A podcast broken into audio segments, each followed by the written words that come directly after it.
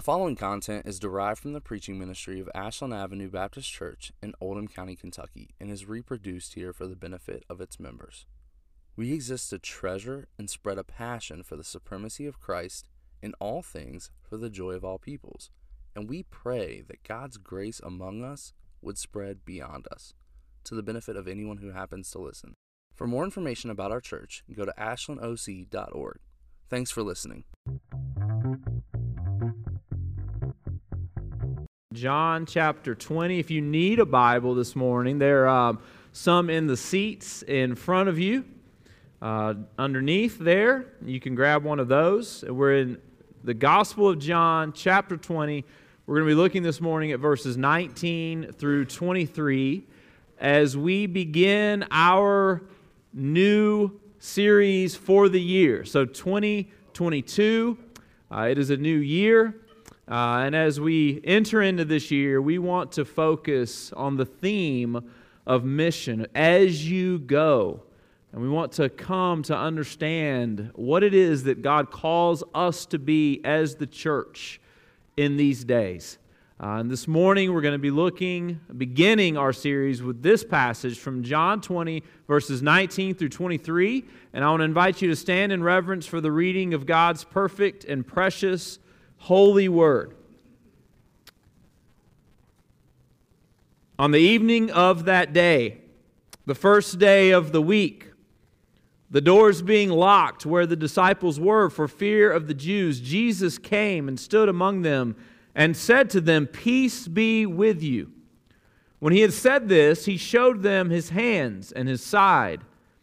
Then the disciples were glad when they saw the Lord.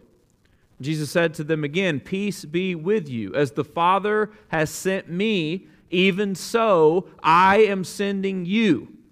And when he had said this, he breathed on them and said to them, Receive the Holy Spirit. If you forgive the sins of any, they are forgiven them. If you withhold forgiveness from any, it is withheld. Let's pray. Father, we come humbly before your word for instruction. Or so that we can hear the words of life, for we confess the sentiment of Peter where else can we go to find the words of life? Lord, it is only here. And so we come back to you again and again and again. We hear all kinds of messages every day, all kinds of news. And Lord, we know that the only message that can save, the only news that is eternally good, is found right here in Jesus Christ in the gospel. So remind us today of that. Lord, I pray that this church would be faithful to the mission that you have called us to. I pray that your people here would live our lives in obedience and in love for Jesus Christ. Lord, I pray this in His name for His glory. Amen. Please be seated. It was a long time ago, but the year 312 was a very significant year in the history of the church. In fact, it was the year 312 that perhaps one of the most consequential conversions to Christianity outside of obviously what happened in the Bible, but it was in 312 that the future emperor of the Roman Empire, Constantine, was converted to Christianity. Why was that so significant? There's some debate on the genuineness of his conversion. You know, a lot of scholars today would argue that he did it for purely political reasons. That's really not for you or I to decide. And to be honest with you, it's sort of beside the point for our purposes this morning. No matter what happened there, there is universal agreement on the significance of his conversion because when Constantine the emperor of the Roman Empire said, Jesus is Lord, he immediately made Christianity legal. Not even legal, sanctioned, perhaps even favored for the very first time in the world. Historian by the name of Mark Noll writes With the conversion of Constantine, the reality of the church as a pilgrim community gradually gave way. Want you think about this with me. For 300 years, the church had been despised in culture. The church had been persecuted in culture. Christians had been hunted down and taken to arenas to be served to hungry lions as entertainment. There were all sorts of rumors about Christians and what they did in their meetings that weren't true. Christianity was despised. Christians were called atheists, not because they didn't believe in God, but because they didn't believe in all the gods that everyone else in the empire believed in and worshiped. And in 312, the most powerful man on the earth became a Christian. Now, obviously, there's some positives to that, right? A lot of this is where a lot of scholars debate.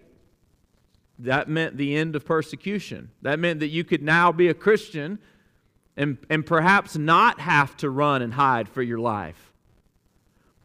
That's a good thing. But there, were also, there was also a cost. And this is the part that I want to focus on this morning. With the conversion of Constantine in 312, for the very first time, the mission of the church and the mission of the world became one. For the very first time, politics and the church of the Lord Jesus Christ merged. And when that happens, corruption happens. When that happens, the church is easily led astray from its holy purpose to declare the riches of the gospel of Jesus Christ no matter the consequences. And the church begins to hunger for power and for comfort and for cultural acceptability. And ever since that date, the church has struggled to maintain the purity of its mission because of the temptation toward cultural and political power. even to this point. There was a long time, I don't hear it argued much anymore, but for a long time it was assumed that the United States of America was a Christian nation. It's a Christian nation, we, we, we used to say. I would argue that that's never been the case, and I know there's some that still believe that. But I think it's really important that we understand that we're not a Christian nation because as long as we believe that the Christian gospel finds a hospitable welcome in our culture, we're going to have a hard time being on mission in the midst of that culture, right? If this is our home, if everything's great here, then what do we have to do? What do we have to accomplish? The reality, church, is that our neighbors increasingly do not see the world the same way that we do. What we have and what we've had for a long time is something called cultural Christianity. and listen, you may think you're from the Bible Belt in Kentucky. Let me tell you about the Bible Belt in South Alabama, where I'm from cultural Christianity is where everyone just says they're a Christian because it's culturally beneficial to be a Christian. Because that's how you get elected, and that's how you get promotions, and that's how you get respect, and that's how you get to be the coach of the Little League team. Increasingly, that's not the case. But we've often missed that. One of the problems is how we count things in our nation. You, you poll people and we say, How many of you are Christians? And everybody who raises their hand, we, we write that down. And we say, See, Look at the millions of Christians. For the longest time, the Southern Baptist Convention that we're a member of has claimed 16 million members. But on any given Sunday, there are less than 6 million in Southern Baptist churches. Which one of those numbers really reflects how many Southern Baptists there are? What's the second one? And by any count, if we start measuring the practice of Christianity, instead of what people just claim about Christianity, if we measure how many people are actually practicing their faith in the United States and America, any count of that would conclude that less than 10% of our citizens are evangelical Christians. Less than 10%. In fact, that's the number when, when Ashland began thinking about Oldham County, Kentucky, and whether we should, should do this, what we're doing here, planting this church here, we realized, based on the data, that less than 10% of this county goes to church in evangelical churches on Sunday mornings. Now, if you drove out your neighborhood this morning, you probably recognize that. But this is the question, church, that I want us to ask in 2022. What does it mean to be the church in the world right now where God has placed us? Don't you think that's an important question? Yeah, understand that we are a pilgrim community. What that means is that we are living our lives in a land that is not our ultimate home. Over and over again, the New Testament reminds us of this. We are exiles here, we are pilgrims here. This little church that gathers here is an outpost of the kingdom of Jesus Christ in the middle of the kingdom of this world. And those two kingdoms have opposite values. And we are called to live in the world according to the values of Christ's kingdom without compromising the values of Christ's kingdom to the values of the kingdom of the world. That's our calling. We are an outpost, an embassy. Think about that an embassy. When uh, Nikki and I adopted back in 2010, we were in Uganda and Nikki was there for weeks and weeks and weeks and weeks, and we were waiting to get word. When are they going to let us go? She, she finally went to the embassy, which is like the United States in Uganda, and pled her case. Could we get the papers done, please? And they told her no, and, and she, she broke down and said, No, you, you have got to do this. And they did it. They did it. That embassy represented the peace, the, the values of this nation there. And that's what the church is, brothers and sisters. That's what we're called to be. We are the embassy of the kingdom of Jesus Christ in this world.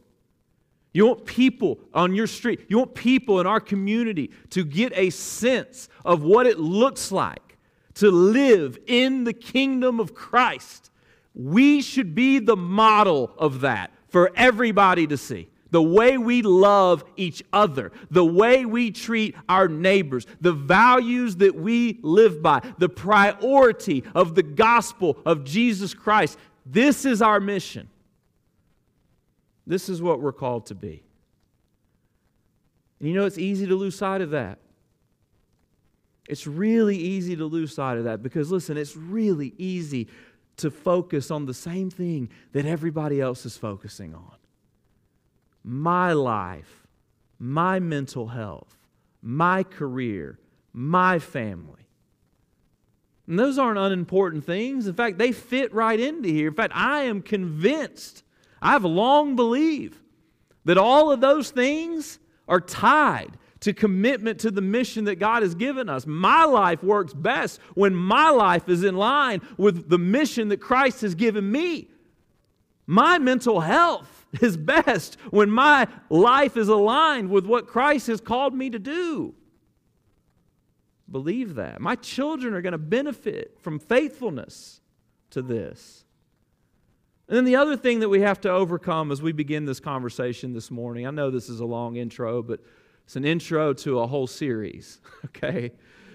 The other thing that we have to overcome is that when we hear the word mission, we often associate it only exclusively with sending people out there. Where does mission happen? Well, we have to send missionaries to other countries across cultures in order to participate in missions. And, and, and I don't want to underemphasize the importance of that because that is certainly central to our mission, but it's not either or, it's both and. We are on mission when we send people to the nations, but we have to recognize that we are the nations here too. And we are called to be on mission here in our community.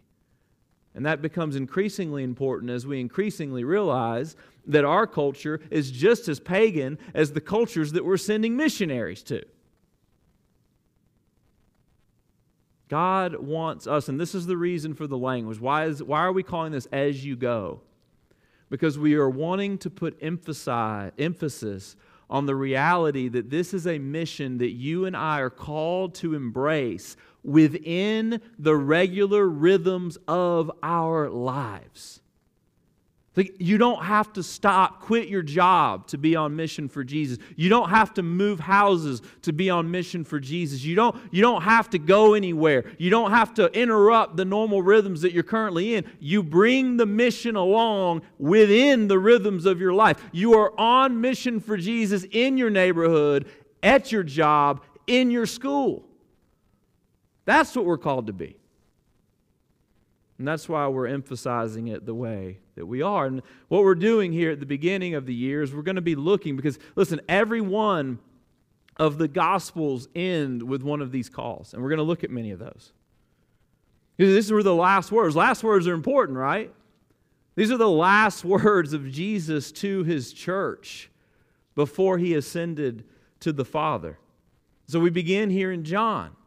We begin asking this question here in John chapter 20, beginning in verse 19. What is it that you want us to do? And the first thing I want us to see is peace, not fear. Peace, not fear. Verses 19 and 20. On the evening of that day, the first day of the week. Okay, this is important because we're jumping into John where there's a lot that's happening. Jesus has been crucified, Jesus has now been resurrected. So we're talking here, when it says on the evening of that day, the first day of the week, we're talking about the day of Jesus' resurrection, the very first Easter Sunday. And where do we find his disciples? The doors being locked where the disciples were for fear of the Jews. Jesus came and stood among them and said to them, Peace be with you. This makes sense, should. Think about this. Their, their leader had just been violently arrested, unjustly condemned, beaten, mocked, ridiculed, and crucified. Peter, on that very night, as predicted by Jesus, and that's kind of one of the subplots here, had denied Jesus. He didn't want to be associated with Jesus in that instance. Why? Because he didn't want to suffer the same fate. And so here we have Jesus' disciples. It seems like probably everybody's there except for Thomas, which we learn he was missing because Jesus is going to have a different encounter with him after this. So, so there they are, and they don't know that Jesus has been resurrected. Now, we do know that John and Peter went to the tomb, but they didn't see Jesus there. They saw an empty tomb. That's all they saw. So, this is going to be their very first sighting of the resurrected Christ and all the promises that he had made. In their mind, they're still in doubt about all of that. And so they're afraid. They're afraid because their lives are in danger. But listen, church, they're also afraid because they're not quite sure about this Jesus thing yet. He said he was the Messiah. They believed him, but then he was crucified, and now he's not there anymore. They're afraid. They're in a room, the doors are locked. And I want you to understand something fear will paralyze you, it always does. They're terrified, and they're, they're doing nothing, they're not on mission. But then Jesus shows up says he came and stood among them and said to them, Peace be with you. And then, when he had said this, he showed them his hands and his side. Then the disciples were glad when they saw the Lord. Now, the doors were locked. And so Jesus comes in, there's clearly a human body. He is showing them his scars. It's clearly him. They recognize him. But there's something else going on here. He's clearly in a different state than he was before because he's able to enter a room where the doors are locked. And what does he say to them? He notices that they're fearful. And the, the thing that he greets them with is peace, peace, peace be with you. And we listen to that and we go, yeah, peace, man. All right, like that makes sense. You know, we've got the like barefoot, Chaco wearing, hippie Jesus walking around. Of course, he's going to say peace. That's what hippie Jesus does. But listen, this peace was more than what we think. This isn't just some vague equivalent to some hippie notion of world peace. This is more than just a greeting. This is the Greek equivalent to a Hebrew word that you may have heard before because sometimes this word makes its way out. And the word is shalom. Shalom. What does this mean? It means when everything in the world is right again. That's what shalom means. Peace be with you, the well being that's associated with the kingdom of God. In other words, when God is reigning and everybody in the world and everything in the world recognizes his reign, we will experience shalom, peace. Life as God intends it, where everything is made right, where reconciliation rules the day Reconciliation between us and God, reconciliation between me and you, reconciliation with the world, reconciliation everywhere. Relationships are the way they're supposed to be. It involves everything that is good, that is true, that is right, that is just, that is beautiful. You don't understand? I mean, there's not just one word that, that defines shalom. So peace is kind of inadequate because it certainly involves peace, but it involves all those other things I just said to you the good, the true, the beautiful, the righteousness.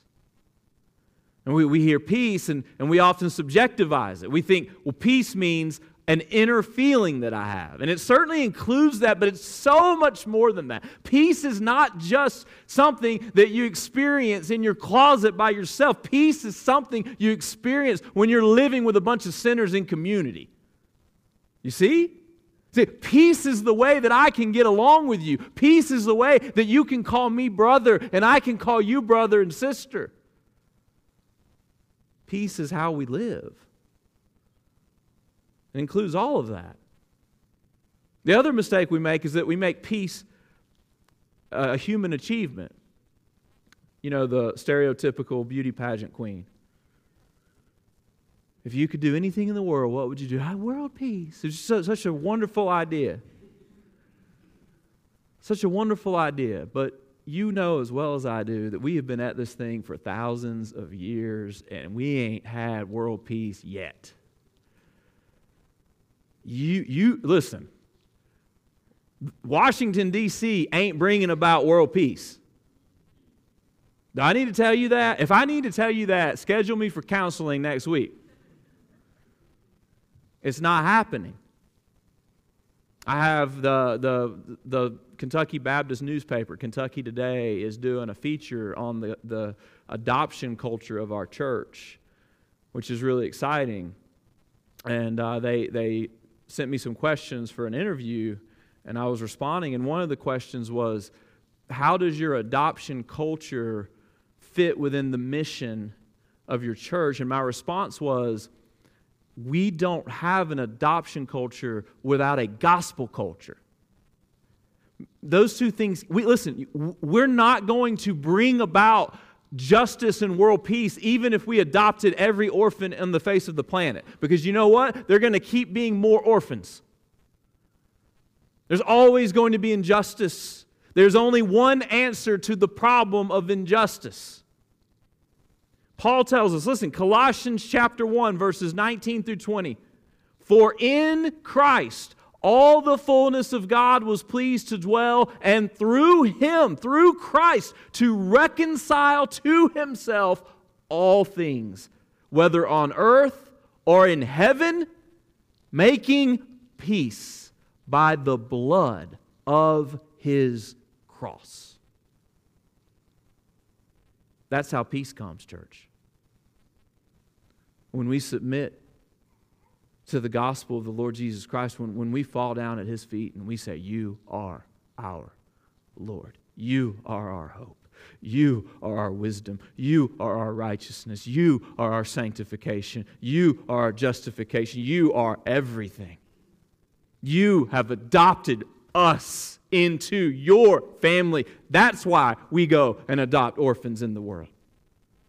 Not because we have some oversized notion that we're going to fix the world and clean it up. Because our actions flow out of the actions of Christ in the cross where He is cleaning everything up. No cross, no peace. You understand that, don't you? Doesn't do you a lick of good to talk about peace and justice if you're not also talking about what Jesus did on the cross.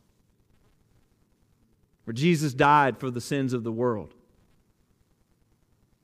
Where Jesus saved people from every tribe, tongue, nation. The foundation for racial reconciliation is the cross of Jesus Christ. And you better believe we're about racial reconciliation, but we're not about racial reconciliation outside of the cross. We're about it because of the cross.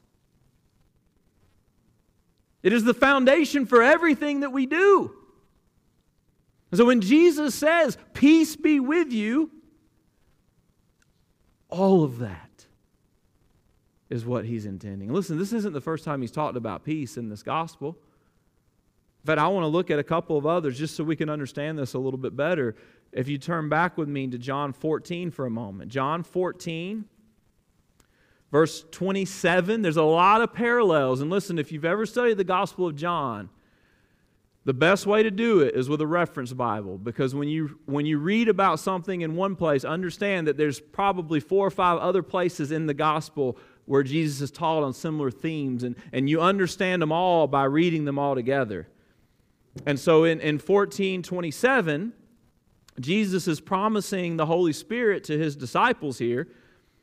And he says, Peace I leave with you, my peace I give to you. Not as the world gives, do I give it to you.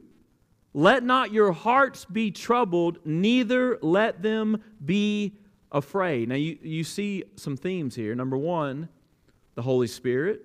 So, Jesus in this passage and in our passage associates peace with the coming of the Spirit of God. So that's there.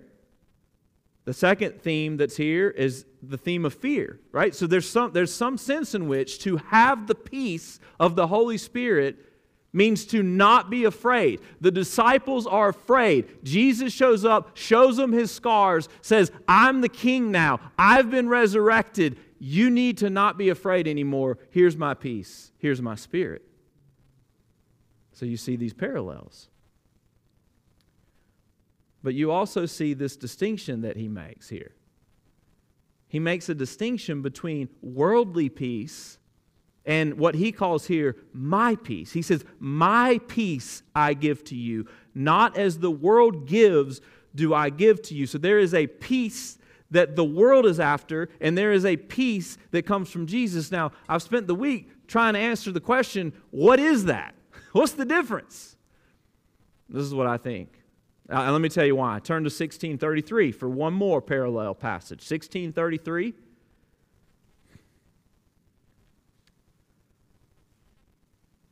I have said these things to you that in me you may have peace. In the world you will have tribulation, but take heart, I have overcome the world. See, this is the key to me. How is his peace different than the world's peace? Because the world's peace is dependent upon circumstances. The world's peace says, if my life is the way I want it to be, then I can finally have peace. If my job is the job I want, if my money's in the bank like I want it, if my relationships are the way I want it, if the, if the world is not persecuting me for being a Christian, if all of these things happen, then I can have peace. And Jesus says right here, You have peace in me. In the world, you will have tribulation, but your peace is rooted in the reality that I have overcome the world. This is why he shows them his scars in his side and his hands so that they would know in the moment of his appearance that he has overcome the world by resurrection power. This is the peace that Christ has died to bring us. He wants you and me to have this peace now. And the disciples apparently receive it. When he had said this, he showed them his hands and his side. Then the disciples were glad. They, they rejoiced when they saw the Lord. The fear has been replaced with gladness because they have received his assurance that he has indeed overcome the world, and they have also received the peace that he gives them, and they're about to receive the sign of the Holy Spirit from him. Listen, we're no different than these disciples. The tendency to live our lives in fear continues to paralyze the church of the Lord Jesus Christ. I hope you know that. Listen, whether, whether it's a pandemic or whether it's secularism or the wrong side winning the politics, whatever it is, Christians today are living in fear. We want to lock our doors and we want to build a big wall and we want all the people not like us to stay on the other side. And that is not what Jesus has called us to do. Our Savior has overcome the world so that we would not live in fear in the world. That's what we're called to do. Because listen, if we're on, if we're afraid, we're not on mission because fear is paralyzing. So don't be afraid. We have access to the greatest power, the only one who has ever overcome the world in history. He's alive. My kids and my family and I, we were watching The Amazing Race this past week because it was really cold. We had snow days, and we, it was like two hours of it. And there was this scene where some of the contestants in the amazing race they had to go like underneath the ground in, in, in london uh, on a train and sort through mail to find their next clue and there were two of them they were sorting through the mail and they found the clue like immediately and then they looked at each other and they were like it can't be this easy so they had like the clue to get to the next thing in their hand. But because they didn't think it was that easy, they decided that they had to keep rummaging through the mail. And so they started ripping open all the boxes like they were there and everybody passed them. And we're sitting there at home going, No, you've got it. Go, go back. You've already got the clue. And listen, I think that sometimes that's us when it comes to Jesus. We are rummaging, sorting through the junk mail of this world, looking for answers, looking for peace, looking for something to help us. And all the while, we have already the Savior who has overcome the world. And for some reason, we don't think He's enough. We think he's still, there's something still out there that God's hiding from us. There's some new parenting trick. There's some new development in science. There's some new psychology.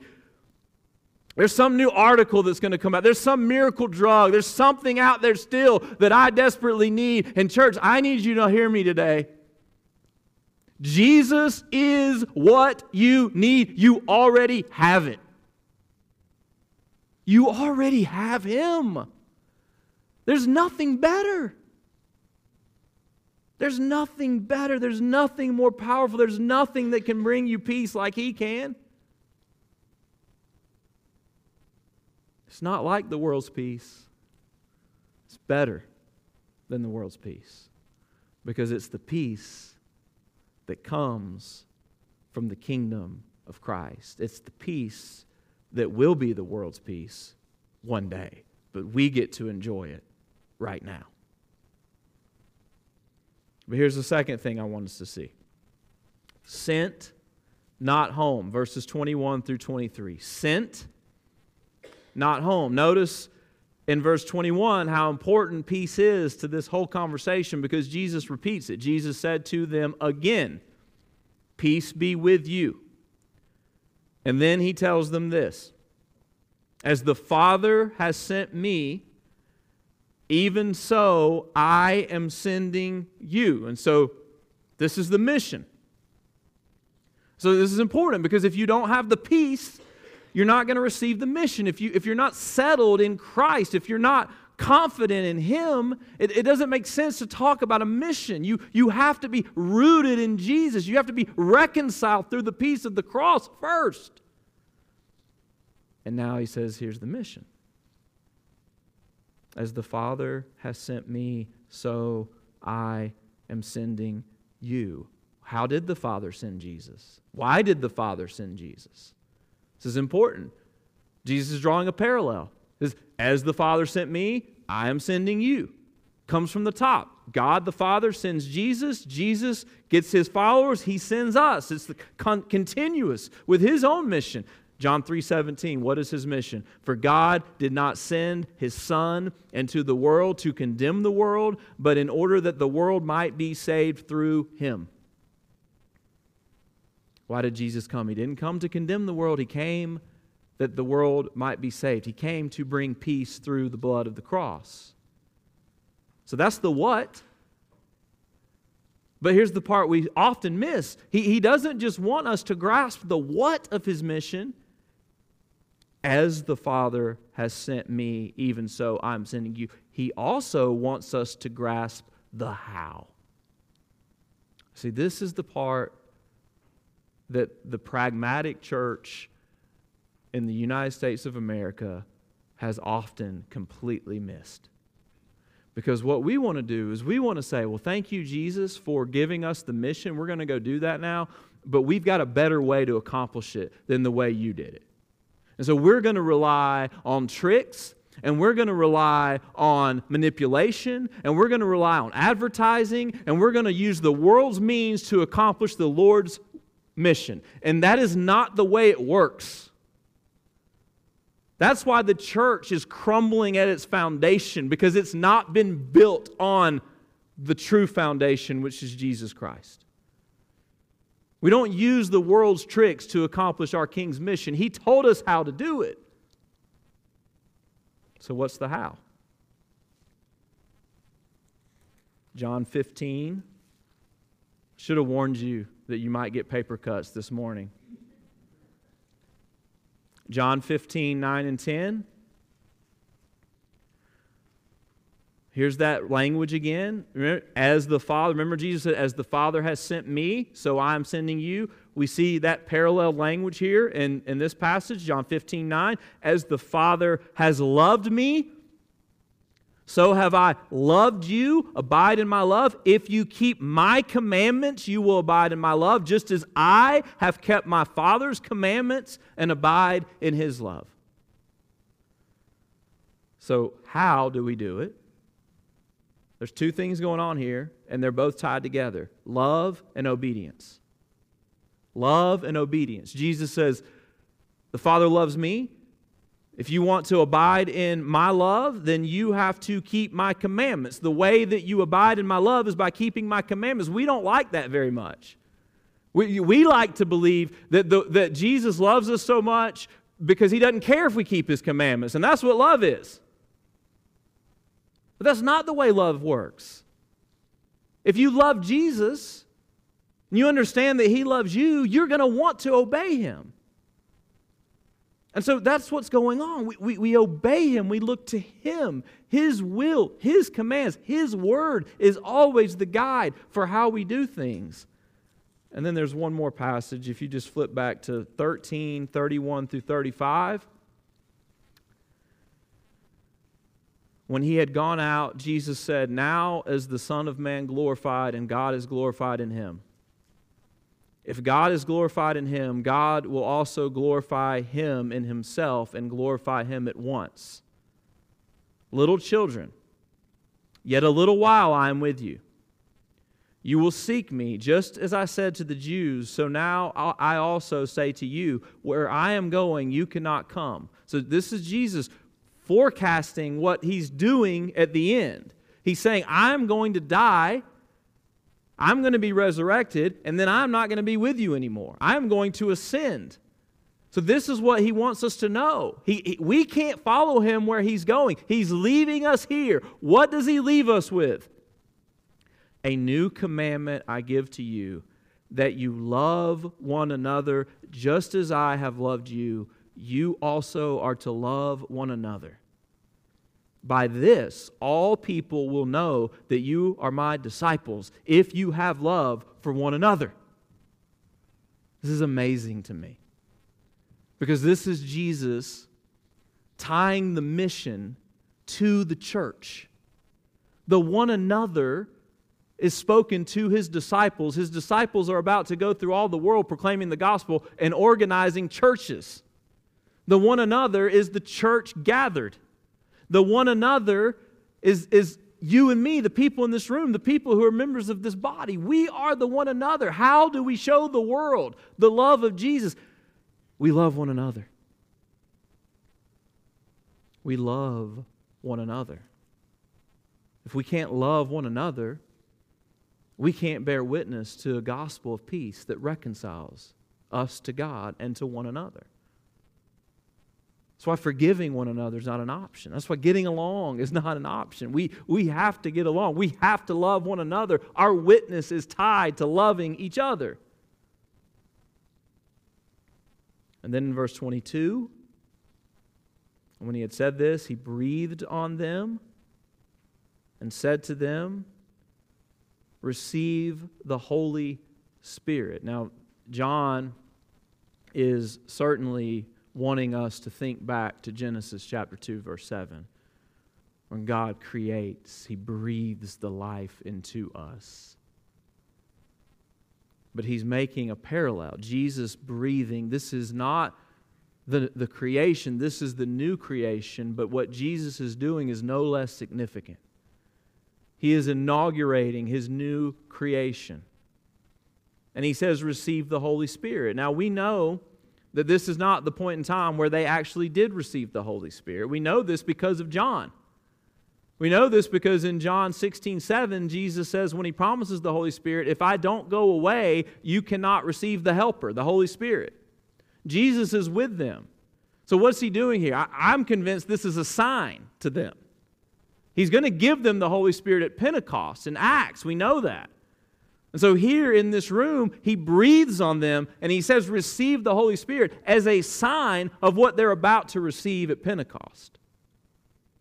Because they have to understand, and you and I have to understand, that this mission to go into the world and proclaim Christ to everyone is not able to be accomplished without the presence of God in us. We need his Spirit. Jesus is the source, comes from his breath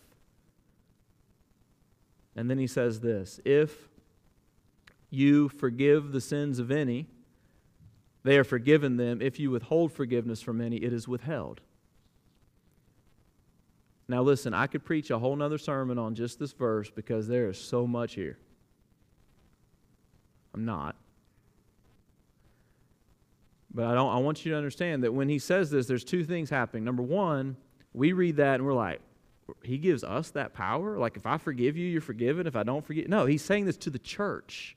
He's saying this to the apostles who are the foundation, he tells us in later on in the epistles of the church. But what he means by this is as we preach the gospel and people believe the gospel, we proclaim forgiveness to them. We assure them of the forgiveness of God. We say, if, if you believe in Jesus today, you can be saved, you can be reconciled to him. And everyone who receives that by faith is reconciled, they're forgiven. And we tell them. But everyone who rejects that, who refuses to believe that, they're not forgiven. They are not reconciled. And we have to tell them that too. It's powerful. It, to me, verse 23, and the reason I would love to spend more time here is because I'm convinced that our understanding of the church is so much lower than Jesus' opinion of the church. And he's basically telling the church, I am giving my baton to you now my mission that I came to bring is now going to continue through you, through the church. We have been given this. This is such a calling for us. Church, this is our purpose. This is why we're here. You ever, you know, some of the time I look at my fat lazy bulldog and I and, and I ask myself, what does he feel? Because he seems so human to me sometimes. I know he feels like he wants to eat constantly. And I know that he feels like he wants to sleep. But, like, I also know there's some big differences. You know, as a human being, I'm created in God's image. My kids are created in God's image. I kid with my kids and tell them they're ranked below Him sometimes, but they know that's a joke. But one of the things about being a human being is that we can't live without purpose. Now, my dog doesn't have a purpose, he just goes off instinct and appetite. But you and I, our lives work best when we have a purpose. In fact, when we don't have a purpose, we struggle. There's a reason why a lot of people go through a midlife crisis. Maybe you've been there. Maybe you're there today. I'm not making light of it. That's a real thing. Often a midlife crisis comes upon someone when they realize they're getting older, when their kids have left the home. And what are they struggling with in that moment? They're lacking purpose. Our world has a lot to say about purpose. Our world would tell you that you own your own life, that you belong to yourself. You just make up your own purpose. Whatever works for you, that's, that's what you need to live for. And I don't know about you, but that doesn't sound liberating to me. Because when I hear that, what I worry about is that I'm going to pick the wrong purpose. How, how, do I know which purpose is the right one for me? That's a lot of weight to bear. And to be honest with you, it's not ours to bear. We don't belong to ourselves, we belong to Jesus. I'm not my own, I'm His. And so I don't make up my own life purpose. Jesus gives it to me. Jesus gives me my purpose. My purpose is defined by Him. My purpose is to take His peace. And just as the Father has sent Him to go into the world and declare forgiveness of sins in Christ, if you would know this Savior, you can experience it too. What a gift.